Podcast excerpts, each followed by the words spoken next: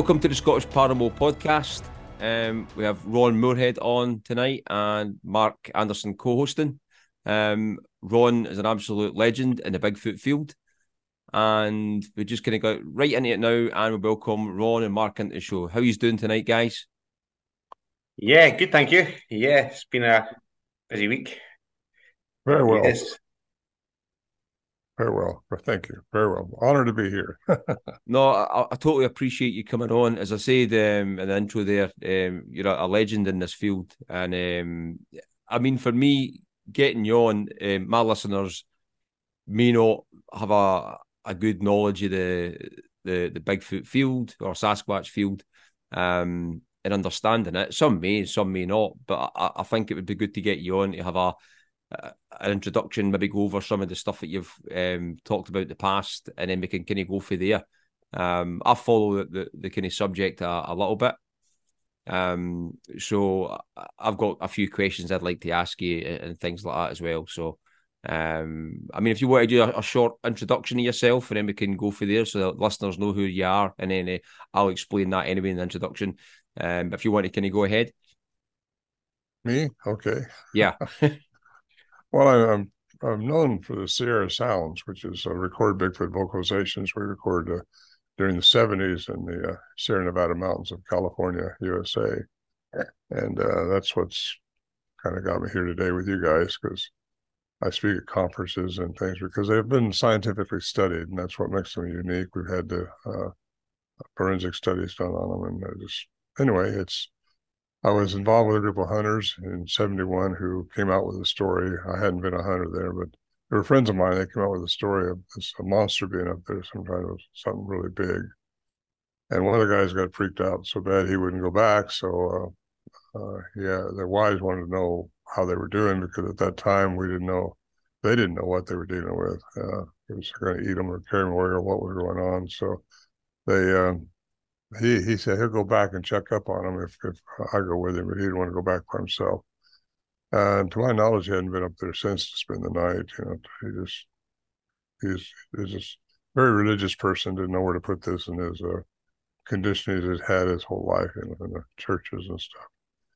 And we're all pretty much the same way. You don't know where to put this because it's just Bigfoot wasn't on our radar. And uh, Anyway, that's got me in camp. That was 1971. I've seen their foot impressions and heard some recordings. These guys had went back in after they got the first encounter and took some little cassette recorders with them. And so that's what I heard to start with. And I started going up there as often as I could. And we kept encountering these things. It wasn't until the winter of 71, 72, when we were snowed out of that area, uh, that uh, the leader of our group, Warren Johnson, he wrote a 23 page letter to Ivan Sanderson, a cryptozoologist here in the United States. And he thought somebody's pulling his leg because this doesn't happen to people where they have multiple encounters and a family of them actually coming in and doing this stuff.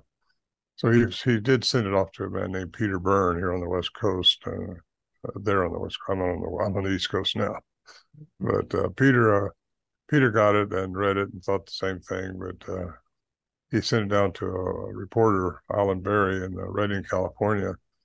And actually, uh, Alan thought the same thing, but he thought it might be worth going down and talking to these guys because he was closer. And uh, but I didn't know any of this was going on, so I read the correspondence later years on when I got Al Berry's file. He let me see that stuff. But yeah, he was uh, he we invited him in in '72 to uh, uh, he wanted to go in and see what was going on, so he he was an investigative reporter. He had a master's in science, so he wasn't anybody's, you know, he was a very smart person. Yeah. And he just uh, he started experiencing the same thing and tried to figure out who was tricking us because we all underestimated what they were. We thought they were just some kind of a big ape out there that hadn't been identified, you know, which most people still search for that ape in the woods. But I gave that up some years back when I started researching just what they could be and what the experiences we had, which was pretty uh, abnormal. I mean, lights, uh, sounds that we couldn't identify, just strangeness, a lot of strangeness. And uh, we just put it up on the shelf. And Al said, "Don't talk to anybody about the strangeness up here. You were invited to talk anywhere." And uh, at that time, we, him and I, started going around talking a little bit at conferences. That was uh, early '80s, probably when we started doing that more. Because he'd already got the study back from a professor Kirlin at the University of Wyoming, which said they had not been manipulated. The sounds were recorded had not been manipulated. they were not speeded up, slowed down, or or or manufactured in any way. They didn't have a 60 cycle hum, which would have given it away as a pre-recording. They weren't pre-recorded or re-recorded. And so when you get a professor like that behind you, a professor of electroengineering, he said it represented an eight foot tall piece that he checked this out with, compared to the vocal, human vocal mechanism, represented an eight foot tall person. Mm-hmm.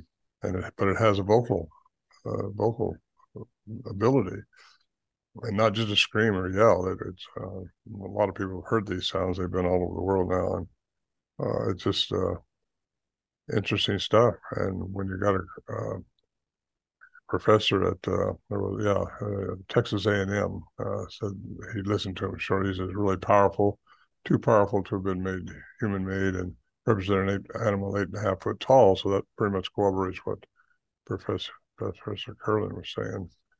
And uh, anyway, then uh, you got uh, well, you got Scott Nelson, who's a cryptolinguist, got a hold of them and uh, that was in 1990. I forgot now, a long time ago. He's trained by the military as a cryptolinguist, mm-hmm. and uh, he, uh, he, he heard him by accident, and he came out and wanted to interview me and Alan Berry too, and find the context of sounds. Asked if he could study him a little bit. He did. He says, by the human definition of language, which is a morpheme stream of words like I'm talking now, it, yeah. it, it is representative of a language. Well, that puts it all together for me with one little element that I hadn't mentioned yet, and that's Dr. Lieberman, Brown University. He said only humans have the mechanism for language. Mm-hmm. Out of all the creatures on this planet, only humans have that. So that kind of tells me there's a human component to these things, and they put it in a hybrid type being. Of course, we're hybrids too, as far as I'm concerned. So yeah.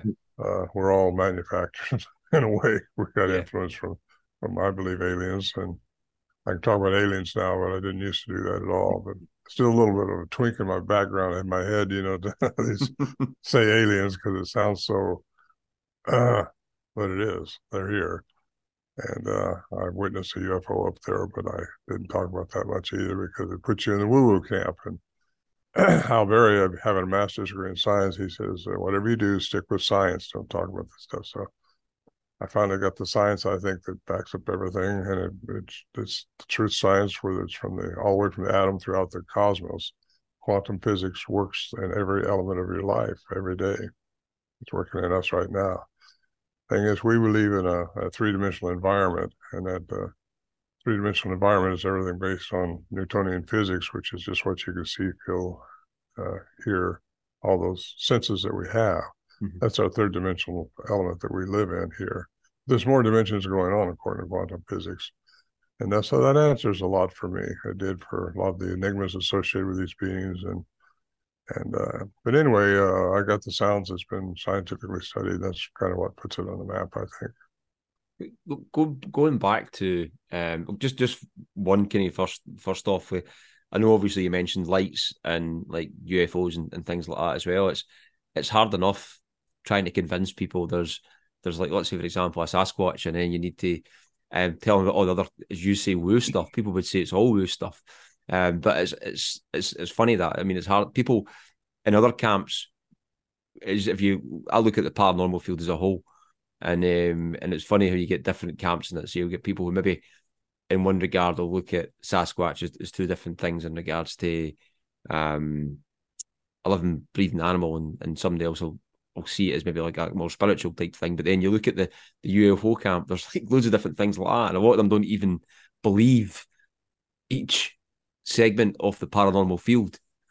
Um, just just going back to initially when the hunters were in that area um, before 1971, um, they'd hunted that area for for a number of decades before that, hadn't they? Before since 1958, yeah, yeah but before they had the sighting. And was the sighting that the hunter had was it a a multiple kind of sighting the different people seen it, or was it just one hunter that seen it at that time? Well, it, it happened over several years, starting mm-hmm. in 1971. Prior to that, they, they put everything off to a bear or something like that. And, yeah, uh, when their things were disturbed or whatever. but there's a shelter up there now. Keep in mind it's eight miles into the wilderness, and it's a very imposing area to get to. There's nobody else around that you can that you can find anyway, and mm-hmm. there's no tracks or any signs that anybody's been around. And uh, it's uh, 8,400 feet in elevation. The camp is, and uh, so um, you get back there and you uh, see the area. You understand that it's really pretty ridiculous that somebody could be tricking us. However, people do those things. So that's what Alan Berry was out to see, see who could be tricking us up there. And we've taken a wildlife biologist in there to see if there's any signs of speakers or wires. Or that was the advice of a scientist back east who said that study should be done. So he he was uh, did a flora fauna study on the camp and just uh, uh, very unique what was happening and again, we underestimated what we're dealing with at the time. Uh, so I forgot your question now. yeah, yeah. I mean, yeah, yeah. When you when you initially um, built the shelter up there, was the shelter just to start off with for other wild animals, um, keeping you safe from bears, for example, or did you build the shelter because of these creatures? No, the shelter was already there when I started growing up. It'd been there for years. Uh, Johnson Brothers had reinforced it, and and there's a group of trees growing in a round circle type of effect, and and they wrapped a cable around the trees. We hauled it in on mules, or they did, and uh, they leaned deadfall up against those cables, and then strapped the cables across cables across the top, and then put deadfall up there, and put uh, plastic over that deadfall, and then brush alder brush over top of that. So uh, basically, you get out of the weather. Yeah. Uh, if it's raining or something, you can get in there. and uh, also, uh, just to feel better, there's a lot of bear up there. And uh, yeah, they, uh, we saw a lot of bear and, and counted them and all that. So, but these were not bear, I guarantee you that. Mm-hmm. Uh, they, uh, unique. but I think what happened in one night, what uh, this is what happened in 71 when they really let their presence be known. Now, they may have been messing with them before that, but these guys never put it together with a Bigfoot. Uh, and, uh, but in 71, they left a hot teapot out on the stove that we had, that I keep saying we because I took one in too later on, but a stove we'd manufactured, put together up this, uh, hauled in on mules and put it together up there. And uh, there's a hot teapot there, and they had been leaving food out because they didn't go eat it all. Mm-hmm. And uh, whatever happened, uh, this was really uh, frightening to them. Whatever they think, uh, Warren Johnson thinks that one of them uh, uh, spilled the hot tea down his throat or something and him because there's really some ruckus going on out there. Mm-hmm. they realized that was not a bear. You know, bears don't don't do that. And anyway, later on, when all this stuff stopped, uh, the ruckus stopped, the food was gone, but they went out there and saw this huge track, 18 inch track right there. And beside the stove in the mud because there was mud up there at the time. Mm-hmm. And uh, that kind of laid them onto this. Someone's got a big foot. That's whatever's out here is big. So yeah, but they're avid hunters. These guys could uh, shoot the tail off a nap, you know, with a 44 Magnum. they're really, really good uh, avid hunters. And uh, so they came out anyway and uh, told the other guys, everybody up there. That's when that's that's that's when I got involved is when they all went up there and they're experiencing the same thing from these families with these things coming around. One of the guys got frightened off so bad he just was shaking because it's pretty frightening when you first hear the uh, first hear the sounds. Mm-hmm. Uh, they're pretty aggressive, and it wasn't until uh, three four years later, 1974, when when uh, they calmed their sounds down and the, cryptolinguist has listened to all this. He's a two-time graduate, by the way, of the uh, Language Institute of uh, Military Institute of Foreign Languages, who spent his career in the mil- Navy to uh, transcribe languages or sounds that comes in from foreign areas, and he uh, he's trained to see if there's any manipulation, if it's a code or if it's a language. If it is a language, what could it what could it signify? You know, is there any trickery in it or whatever? So he got a hold of them, uh, say by accident, and he said they have they have language when uh, Dr. Uh, Lieberman at Brown University said that about language, well, that to me puts the dots together for another picture. They have they have a human component to them. I got ahead of you again, but uh, no, that's fine. No, that's okay. uh, the, the, whole kind of thing with the human component when when anybody ever finds any evidence in regards to hair, it always goes back to some kind of genetic human component within the DNA. Um, do you think that's because it's it's it's part of, it's part of them, or it's been um, the DNA has basically been um, touched by humans or whatever else, or, or the hairs. You think it's actually it's got a human component to it? Well, the ones we had up there in the Sierra Nevada mountains have a human component to them. They have language. I'm not sure they're all the same because I believe different aliens have been here on this planet, and they uh, have messed with the genome of different species. Yeah, and that's written about a lot in ancient texts and all that. So, uh, what we had had language that were very uh, very big, and uh, so it's kind of got me into it. So, anyways, I've been doing this now for over fifty years, mm-hmm. and uh, it's been pretty interesting subject, to say the least. Mm-hmm. I've written a couple books now, so I could imagine. I mean, definitely an interesting subject. Um, in regards to it. So when you were up there in like the early seventies, um, and you were recording with it, it was like I think it was a, a, a cassette tape and stuff like that. You were taping the back in the day. Um, did you put the microphones? Was it just in the camp, or was it further away from the camp and and things like that? Some of the sounds that Al Berry recorded, he had his microphone uh, forty about forty feet up behind the camp shelter, mm-hmm. and uh, we had generally I had mine. I had a stereo microphone, a stereo cassette tape recorder, and I had these mics sticking out each side of the shelter, so I get a kind of a stereo effect of where they might be, and yeah. put a headset on. And I rigged up a Mercury switch so I could turn it on and off without making noise, and all that stuff. So uh, anyway, uh, yeah, some of them were close and some were far away. And I say far away. They they came in probably within, sometimes within a few feet of our shelter. And you, I could hear them walking around out there, bipedal walking. They all heard one. And uh, uh, Al Berry's recordings were very clear. That's the ones he sent off to Professor Kirlin I've studied. Uh, and uh, anyway, uh, most all of us just had tape recorders stuck in the walls of the shelter between the logs. Hmm. Did you did you see them at all when you were up there? Sorry, Mark, you were going to go there. Um, oh, sorry, uh, sorry to but uh, what I'm really interested in, uh, Ron, is just a bit about the the area and the history itself. So close to where Chris and I live, there is a, a really ancient uh, monument, and there's been uh, Bigfoot, or what we call wild men. That's a, it's a maybe a smaller version of a, a Bigfoot. And uh, could you just maybe tell us about like the Sierra Nevada mountains, in particular the area where you've been seeing these things, please? Hmm. Well, it's um, there's a huge mountain range, probably 400 miles long and uh, several miles wide in different spots. So uh, a lot of people have spotted these things around there. It's not unusual to spot them. What's unusual is to have a repeated, reported, repeated encounters with them. Mm-hmm. And uh, yes, I have seen one, by the way, uh, Chris, uh, in 1974 when I was interacting with them actually, because we started getting, we knew they weren't going to, we figured they weren't going to eat us by then. Yeah. They hadn't carried us away. They weren't, you know, being aggressive, just very elusive. And uh, we got glimpses of them. Uh, did that night in '74, which a long time coming for me.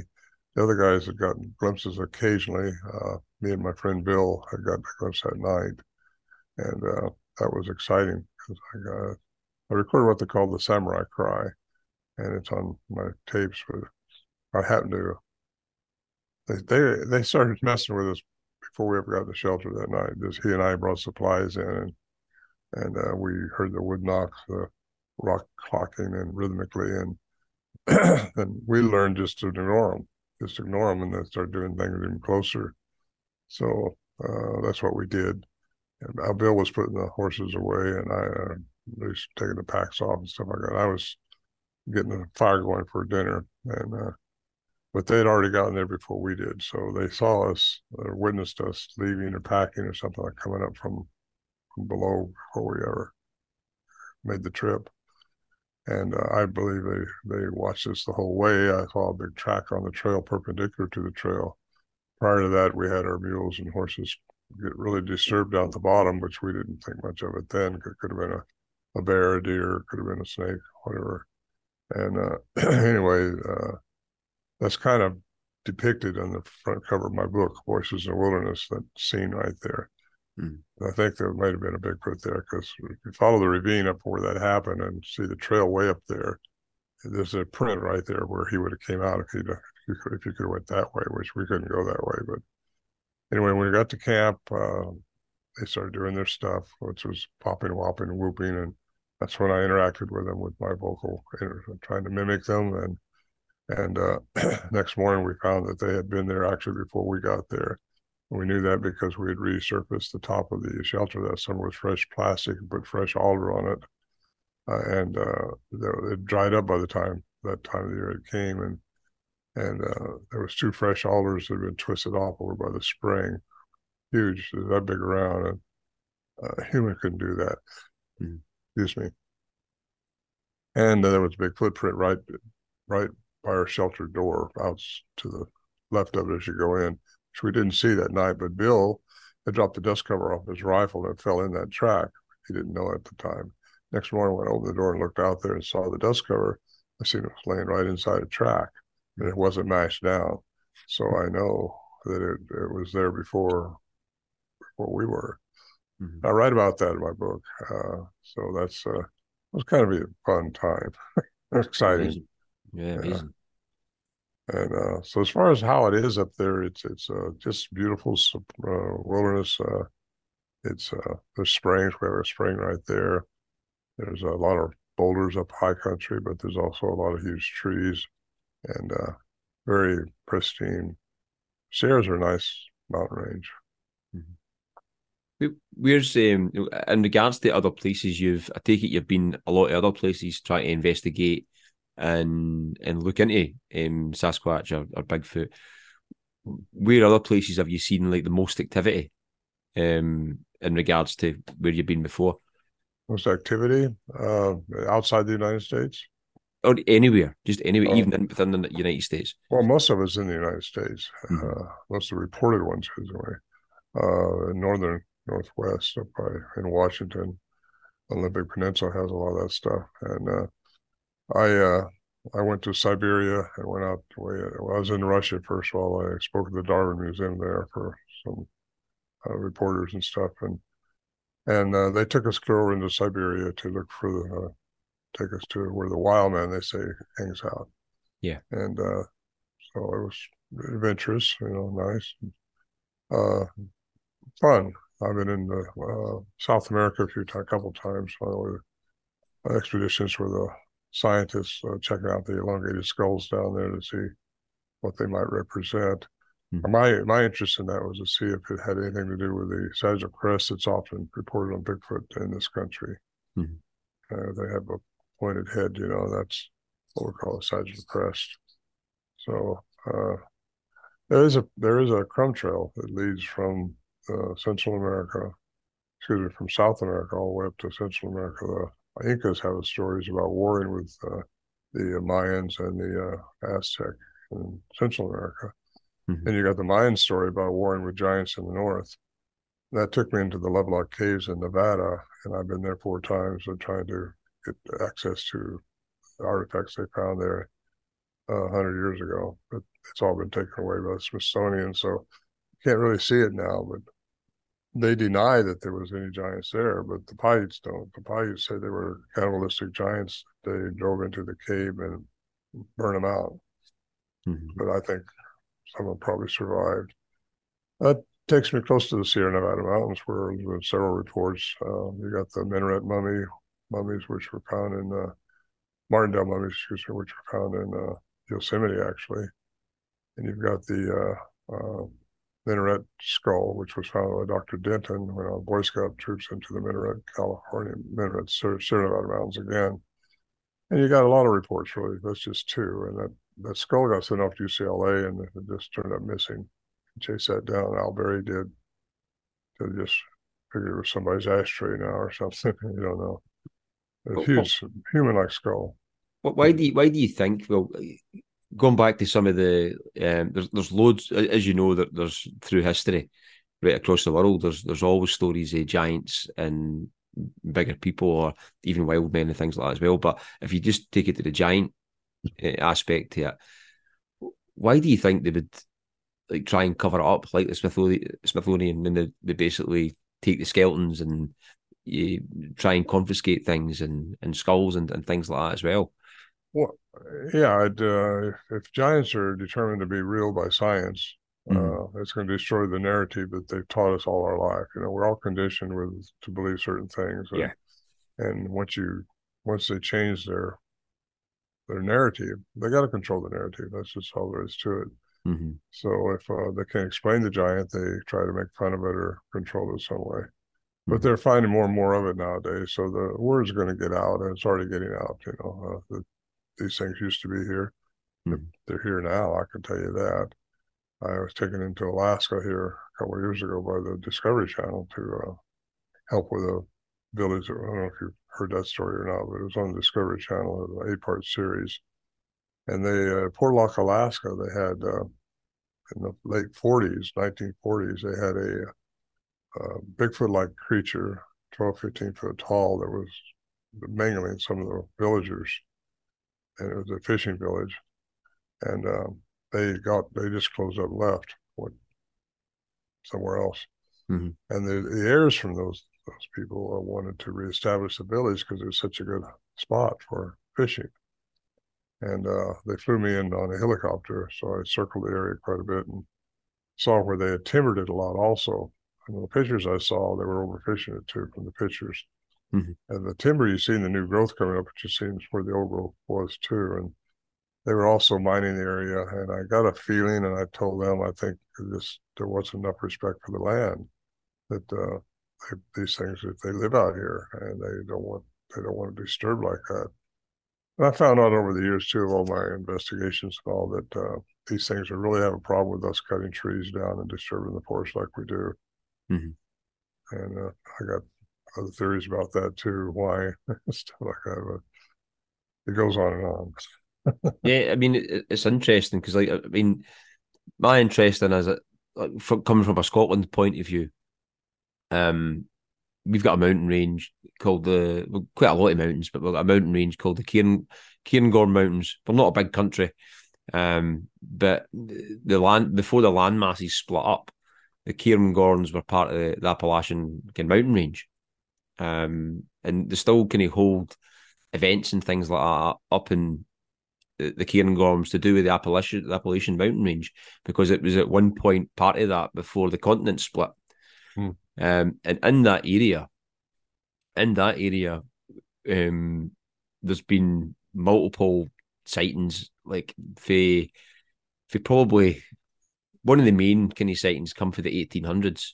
Um, and it was called the Big Grey Man.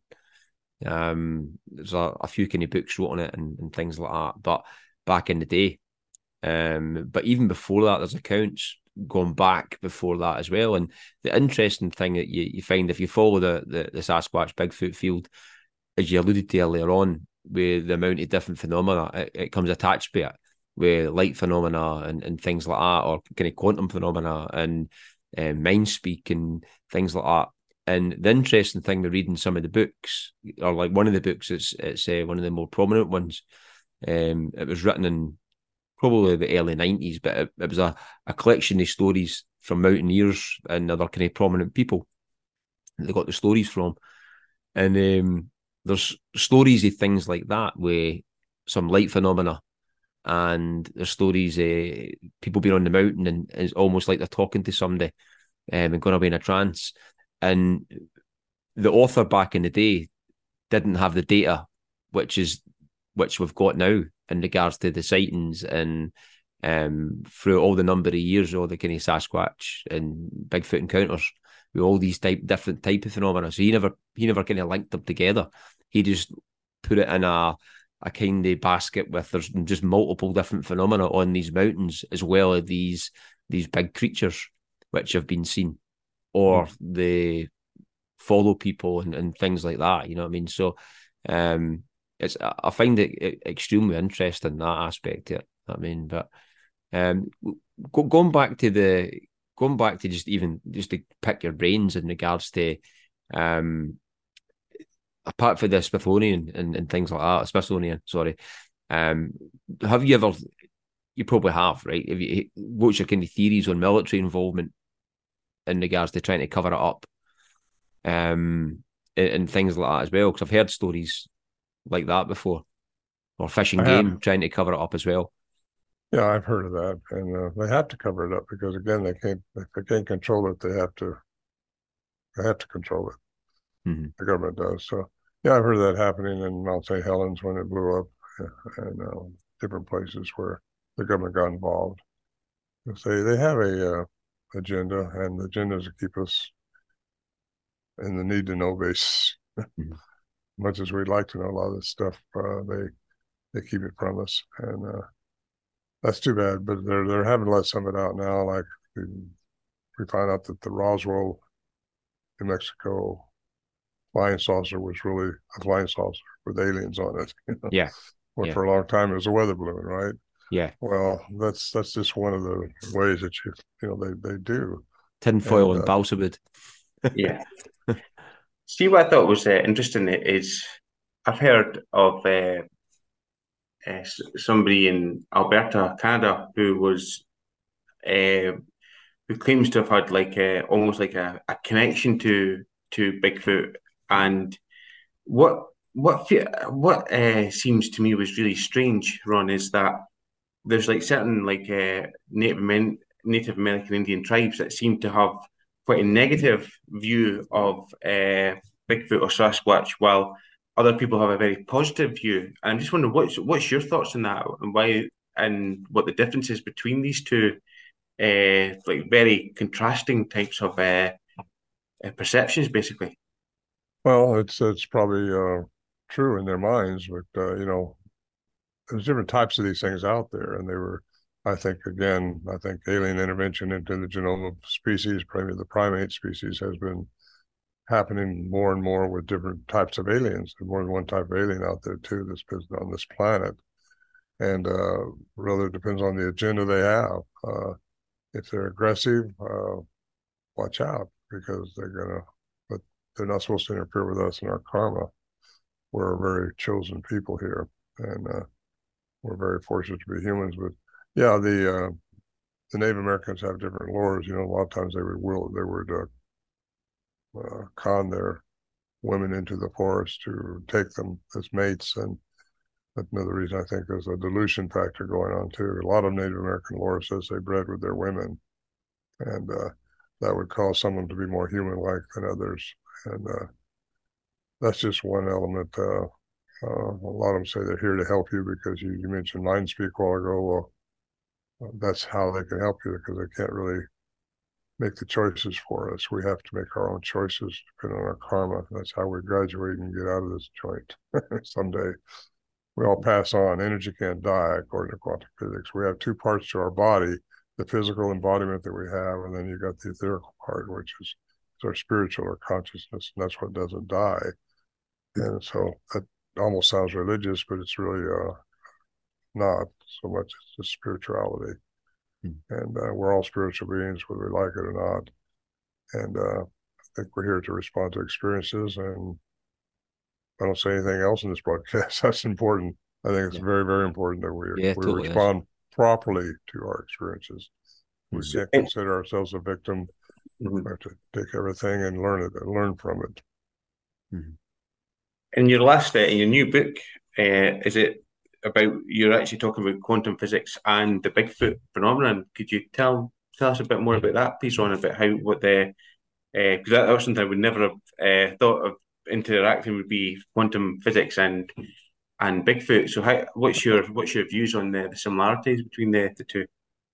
Oh yeah, I love it. That's what I've been hinting at all ever since we started here. yeah. But uh, what got me into that is uh, well, who we are as humans, because I was raised I was raised religiously, you know, in a, uh, but I'm a spiritual person now, not a religious person. I don't associate myself with the church necessarily, and and uh, I just, but when I get into quantum physics, I find out that like Tesla said, well, one man calls God, another one calls quantum physics.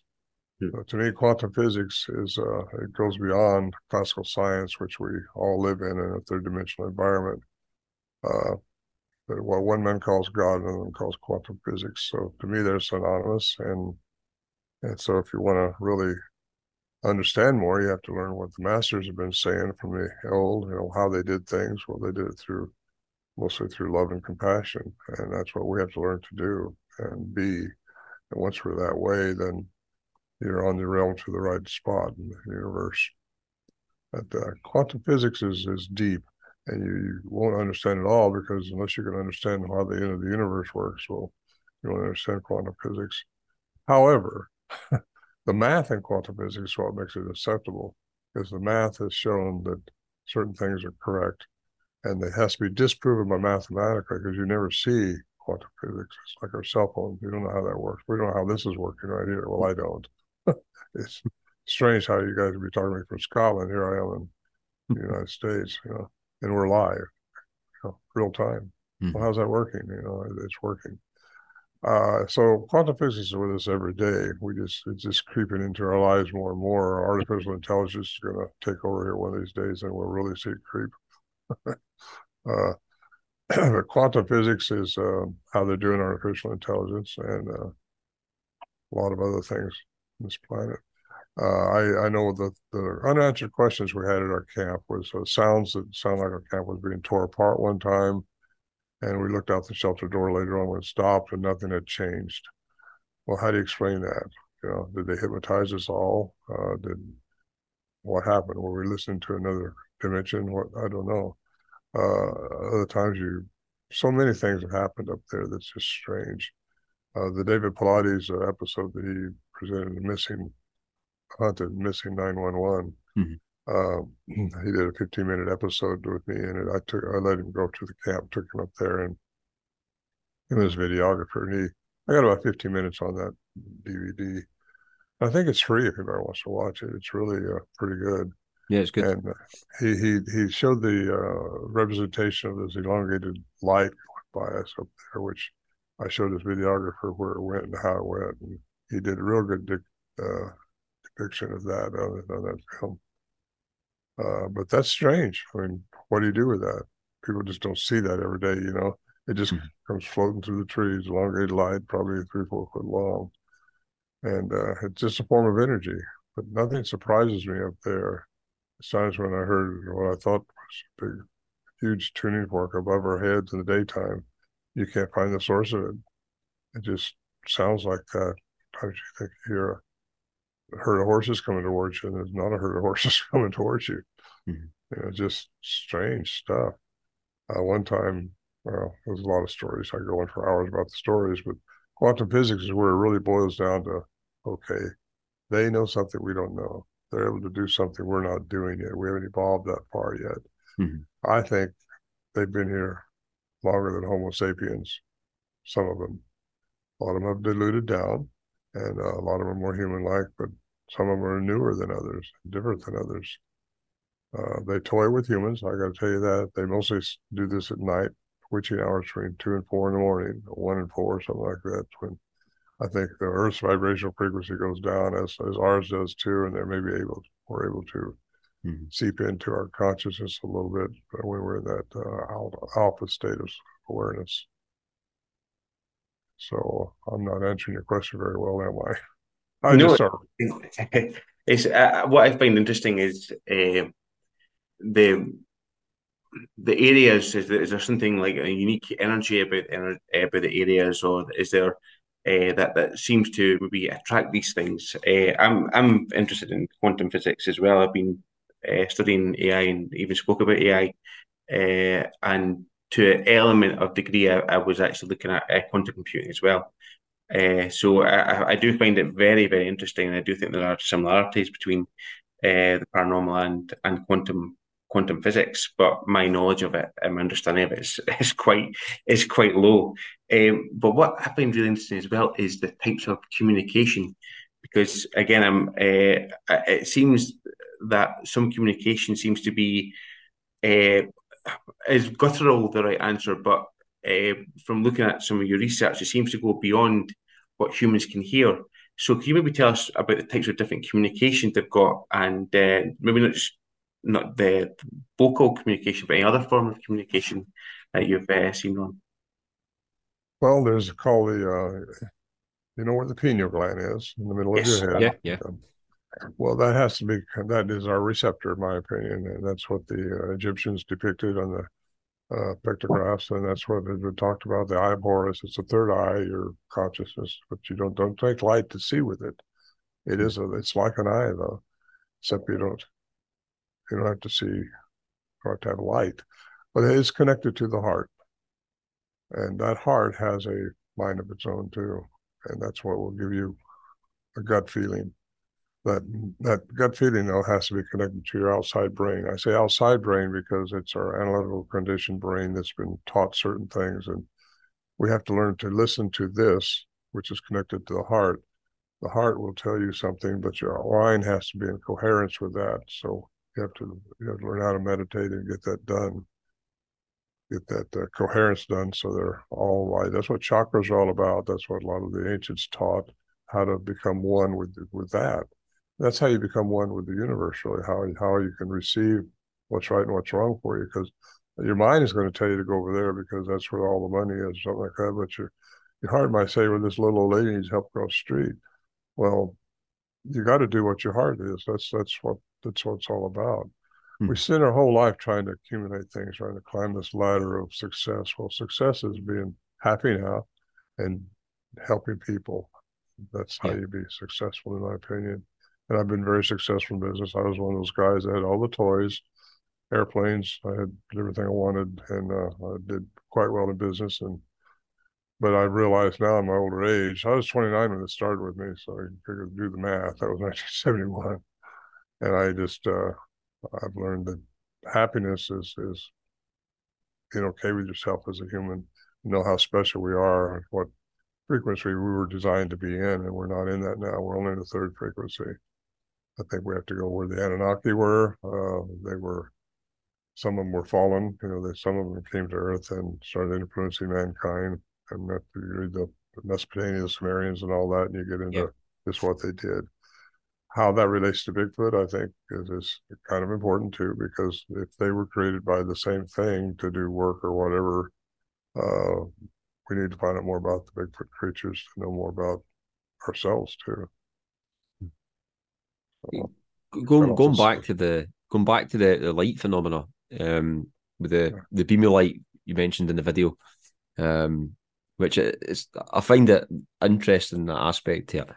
Um do you think uh, the the beam of light was connected to the Bigfoot up there? And uh, I mean like or do you think it was just the area? Do you think actually that that was it and maybe the process of transformation or a process of coming from somewhere or Well, in my belief, uh, because it's just everything is energy, frequency, and vibration. We know that from physics, right? Yeah. At the most minute level of our existence, we are energy, frequency, vibration. We're vibrating at a frequency. And Einstein said, and uh, I believe this is how the masters did the miracles. You find the frequency of anything, you can change its matter. You got Dr. Paul Dirac from uh, 1933 won the Nobel Prize for antimatter. Antimatter is a direct exchange between energy and matter. Matter and energy are interchangeable. That was established uh, firmly by CERN in 2012, the Hadron Collider uh, over there. And so you get you get that knowing because you can't see energy, but you can detect it. Well, you can see the particle, but all of a sudden it's just detectable. That's all. That's what they call a God particle. You know, kind of a little bit uh, spooky there for a while. they don't know what they're dealing with. However, I think they do know what they're dealing with. Uh, Yeah. It's just uh, a matter of time before so much so much is happening right now on this whole planet. Yeah. we're going to see a lot of stuff. You guys will probably see more than I. It depends on how long it takes for this to come to a head, but it's coming to a head because the UFOs are here. Aliens have been here for ages. There's a hybridization program going on and going on now Mhm. um, you know, it just you know, just happening. Just all it's all biblical too. If you want to get into totally yeah proph- totally prophecy. Yeah. Yeah. yeah definitely it's in every scripture Mm-hmm. um go on when you know where to look It definitely is um uh, do you do you see obviously the US government now in, in regards to the whole, I take it you've potentially followed the disclosure process or the slow disclosure process. Um, do you see the US government as the potential disclosure of the secrets or still the keeper of the secrets? Well, they disclose it as, as long as they think we can handle it. They want to give us what they think they can handle, what they think we can handle. Yeah.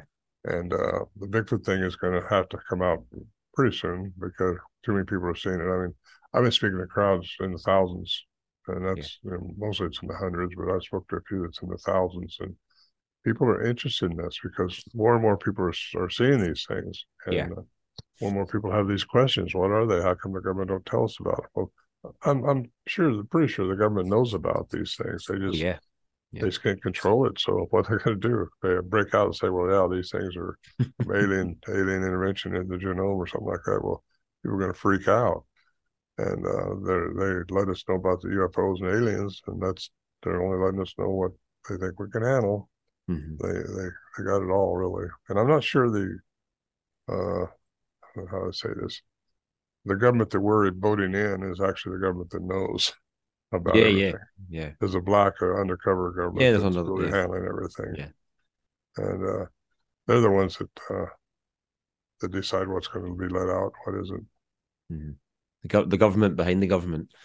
Yeah, definitely. Um, well, that's what's going on. I lost my earplug. I think I, I think it's uh, oh, we're, we're, living in. You okay? You hear us? Yes. Yeah, we're definitely living in some interesting times. Um, and see where this is going to go. I mean, it's I, I, do I still find it frustrating where it's um where the whole the AARO they're, they're, they're still looking at lights in the sky and all that kind of stuff. You know what I mean? It was um like the Twining document going back to years and years and years ago. You know what I mean? It's like the, the statements in that in that were so far beyond what's even getting looked at now.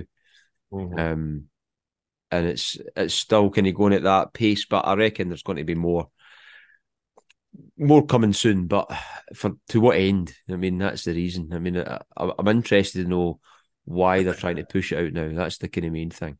I think there's maybe something that's turned their hand.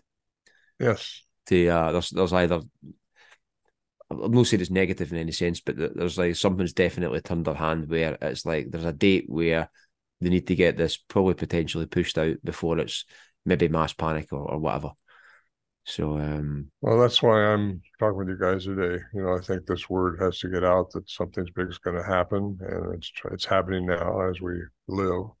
Hmm. And uh, I think people just should should be aware of what I've been talking about as far as us as human beings, what we're made in the image of, something very high frequential being, and we're doomed, not doomed. We're we're made to be in that in that same element.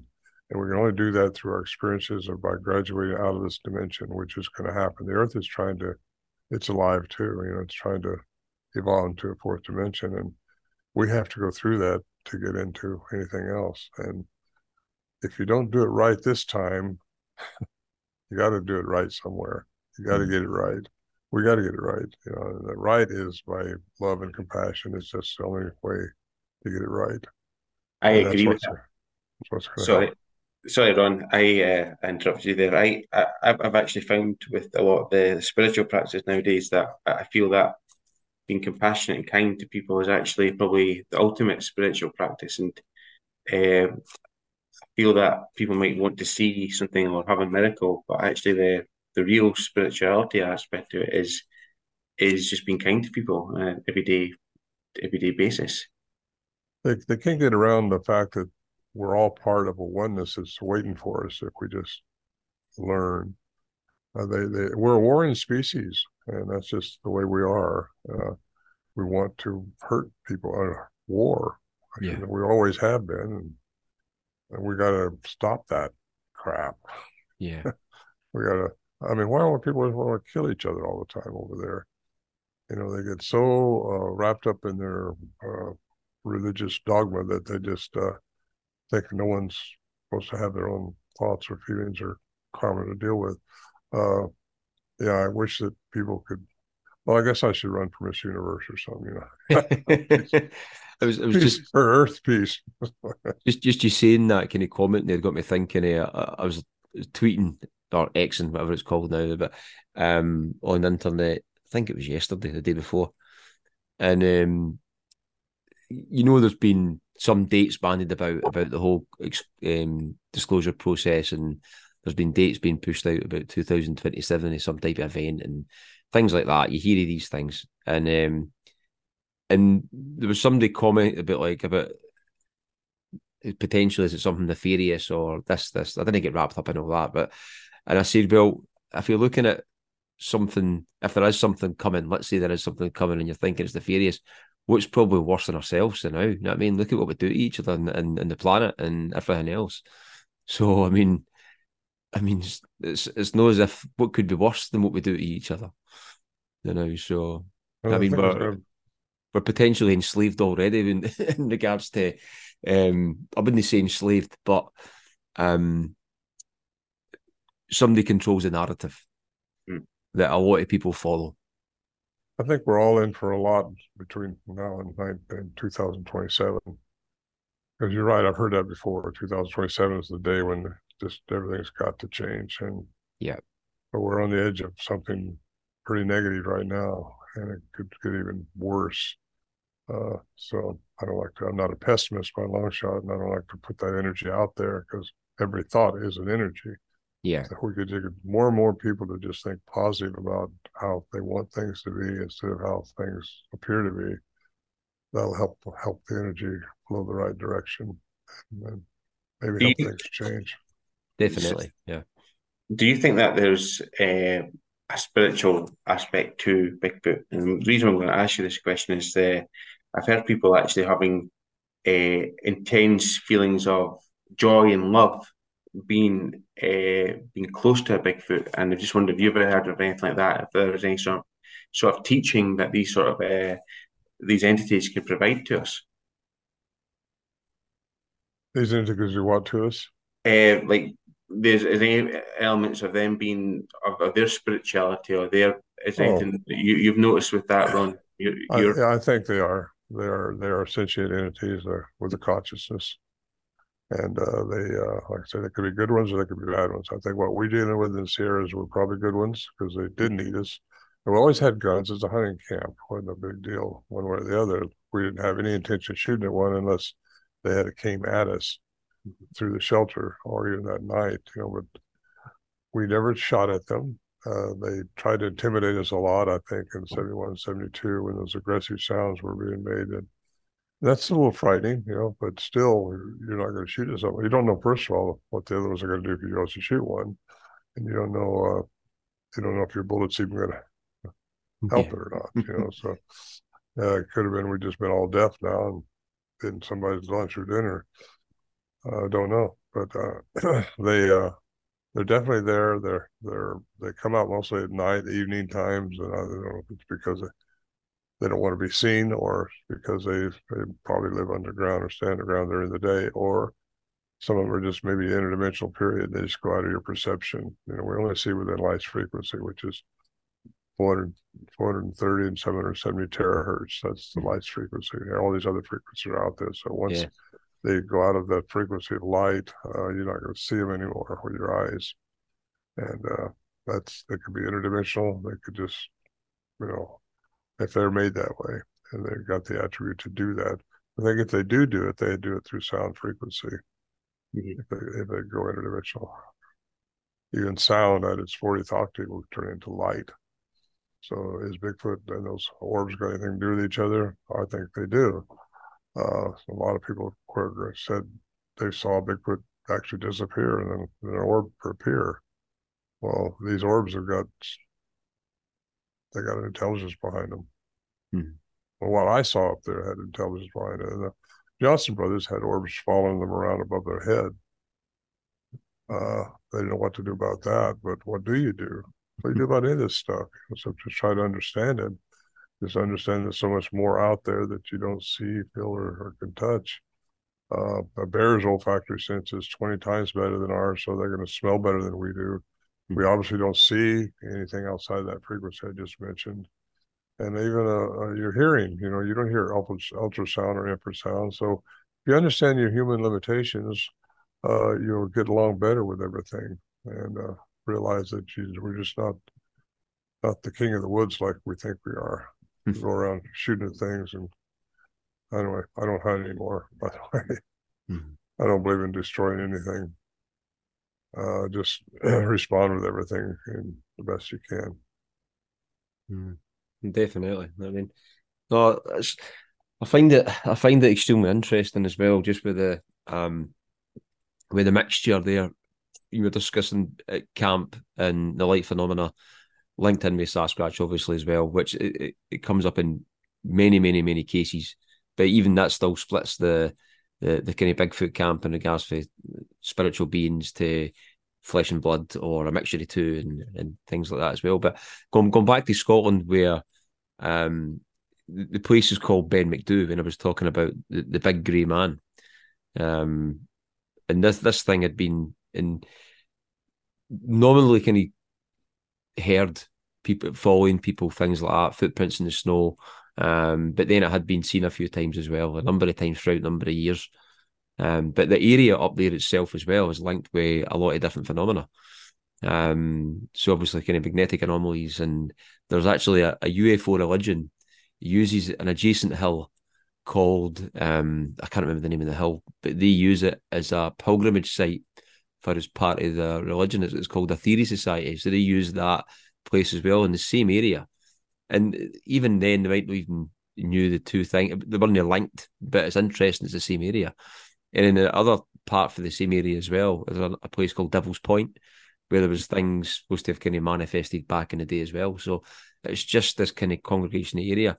And there has been some recent sightings of this as well. So there have been recent sightings of um, some type of wild man anywhere or some type of Bigfoot creature. Um, but it's I find it I find it vastly interesting, especially here because we we stay in central Scotland. It's, it's not a big country, as you know, but we stay in the central Scotland where it's um, mostly populated, and you still get some. You, we get a lot of strange accounts where we stay. We stay in an area where there's um, multiple different phenomena um, reported right across the board for, for UFOs, for cryptid type beings, to everything throughout the years.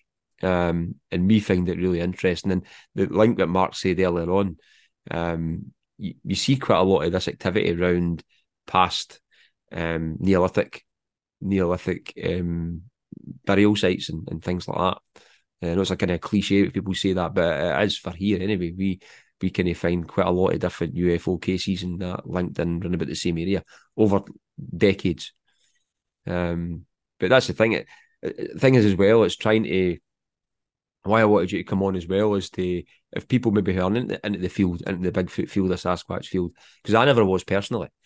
Um, until a, a, good number of years ago, um, I, I started. There's a guy I, I listened to further south in the country, and they had came across multiple phenomena and cryptids involved in it. And cryptids were never my thing.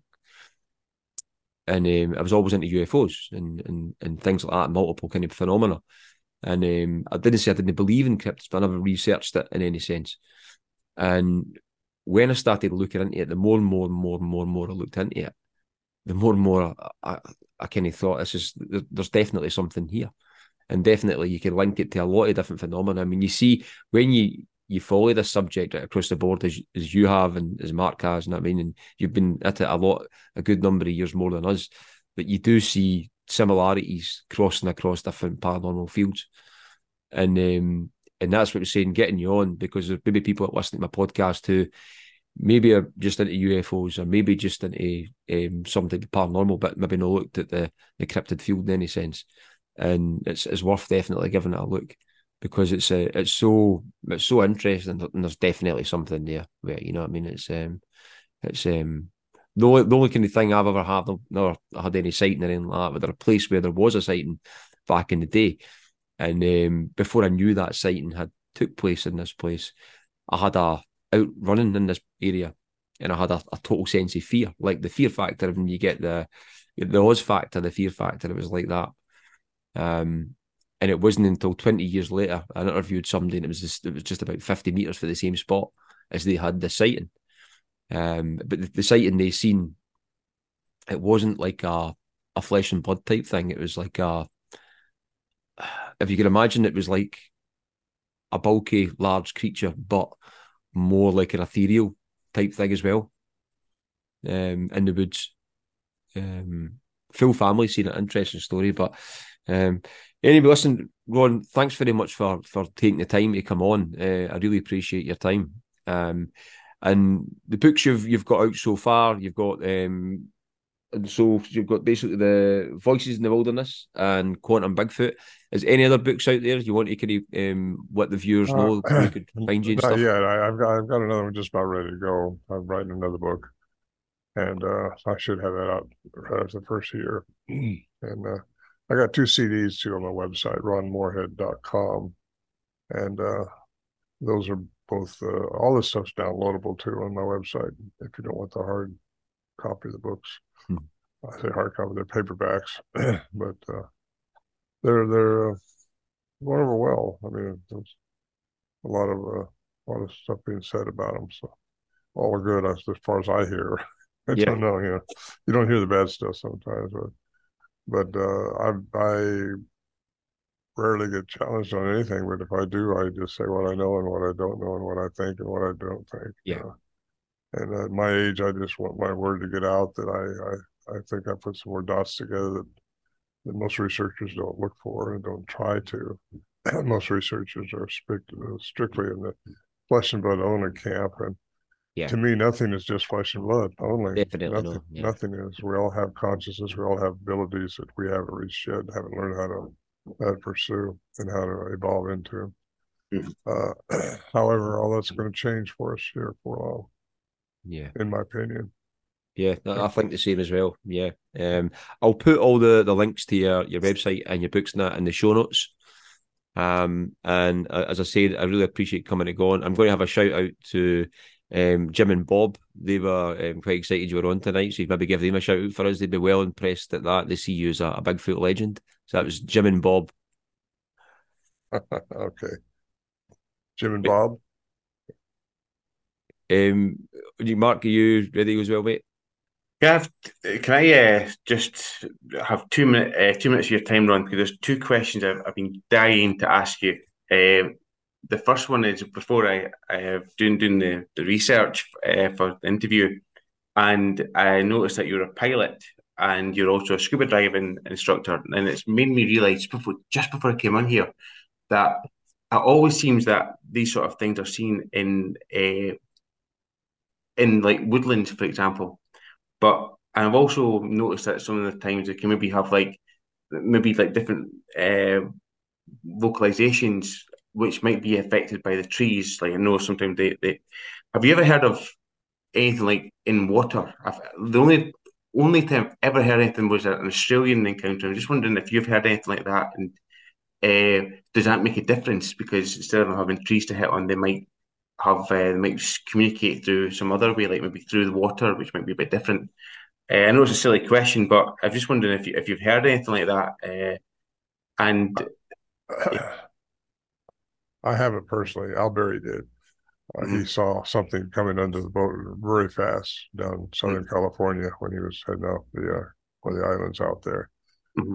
And uh, I've heard that a lot of these things, and I, I, have a belief that a lot of the UFOs are actually uh, underwater. Yeah, I mean, just when, underwater. Yeah, it's just that the water would change the the speed of like the clicks or something like that you hear. And the, the very last uh, very last question, sorry to, to go on this is um, there's a place in Scotland called uh, Kirriemuir, and Kirriemuir uh, isn't is a small town, and it's most it's most famous for uh, being the the home of Arthur J. M. Barrie, who wrote Peter Pan and there was some uh, Bigfoot sightings around there recently, but sort of four years ago, and there seems to be uh, markings like they'll, they'll they'll mark something, and there was quite a distinctive way. It was like somebody tied something around a, a fence. Have you ever seen these sort of markings, like trees being or, or twigs being moved in a specific way that looks like some sort of communication in the Sierra Nevada mountains? Well, no, I mean, I've seen stuff like that, but I can't put it off to Bigfoot just because it could be done by nature. It could be done by person sometime. Uh, I've seen some carving in trees, but that's uh, a base camp a long time before the Johnson brothers started going up there, and uh, I can't say I've seen anything that I would really even structures. You know, a lot of them done can be done naturally, but some of them aren't. I mean, it's not unusual for structures to guide the way for somebody else coming behind them. You know, uh, the Native Americans used to do that a lot just to show who was coming behind them where to go. Mm-hmm. Uh, so that wouldn't be unusual. It's just some of these people that claim everything is a wood structure just uh, don't know what, how nature works. nature, nature can do some interesting things. Trees bend over and stuff like that. Winds and snow load can do that so easy, and uh, it does do that. Yeah. That's it. However, that's, yeah. yeah. yeah. Ron, uh, I appreciate your time tonight. Uh, thanks very much. And uh, as I said, I'll link all Ron's um, details, website, and books into the show notes. And uh, feel free to kind of look at your stuff. Absolute legend of Bigfoot Field, and I appreciate you coming on. Thanks, Ron. Thank Thanks, you. Ron. My honor. Appreciate you having me. Thanks, Ron. That's great. Yes. Thank you very much for that. Okay. I hope I helped something. You know, that's all I hope for in these things is that it helps something. Yeah, that that's why we do it as well. Just to try and we just do it to get try and get more word out there, try and get more people to to look at the field um, as a whole and and understand well, it a bit more. Yeah, we're all conditioned, and uh, that's what we got to understand is whatever culture you're in, whatever religion you're in, whatever where we were, you're conditioned in a box, mm-hmm. and that's where your brain is is formed. And uh, anything outside that box is is always questions, and it should be questions, or sometimes it's not even questions. You know, you're there, and that's the way it's going to be, and you're stuck there, and you don't want to try to get out of it. But so I try to encourage just people to get out of their box and uh, just have an open mind because the parachute only works when it opens. You treat your mind like that, and another saying I got is when you're green, you grow, and when you're ripe, you rot. So let's all just keep learning. Look at that. Yes, you guys take care. You too. Yeah, thanks, Ron. Thanks, Ron. Thank you. Thank you. Cheers.